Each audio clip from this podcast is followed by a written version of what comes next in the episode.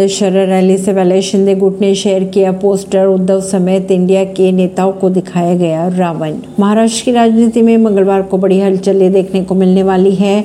बात करें अगर शिंदे गुट की तो आज़ाद मैदान में उद्धव दोनों गुट शिवाजी पार्क में दशहरा रैली का आयोजन करेंगे। हालाँकि रैली से पहले शिंदे गुट का पोस्टर चर्चा में आ चुका है। इस रैली के माध्यम से दोनों ही गुट अपने अपने शक्ति का प्रदर्शन करने वाले हैं। रैली से पहले शिंदे गुट ने एक पोस्टर शेयर किया, जिसमें विपक्षी दलों के नेताओं को रावण के रूप में दिखाया गया।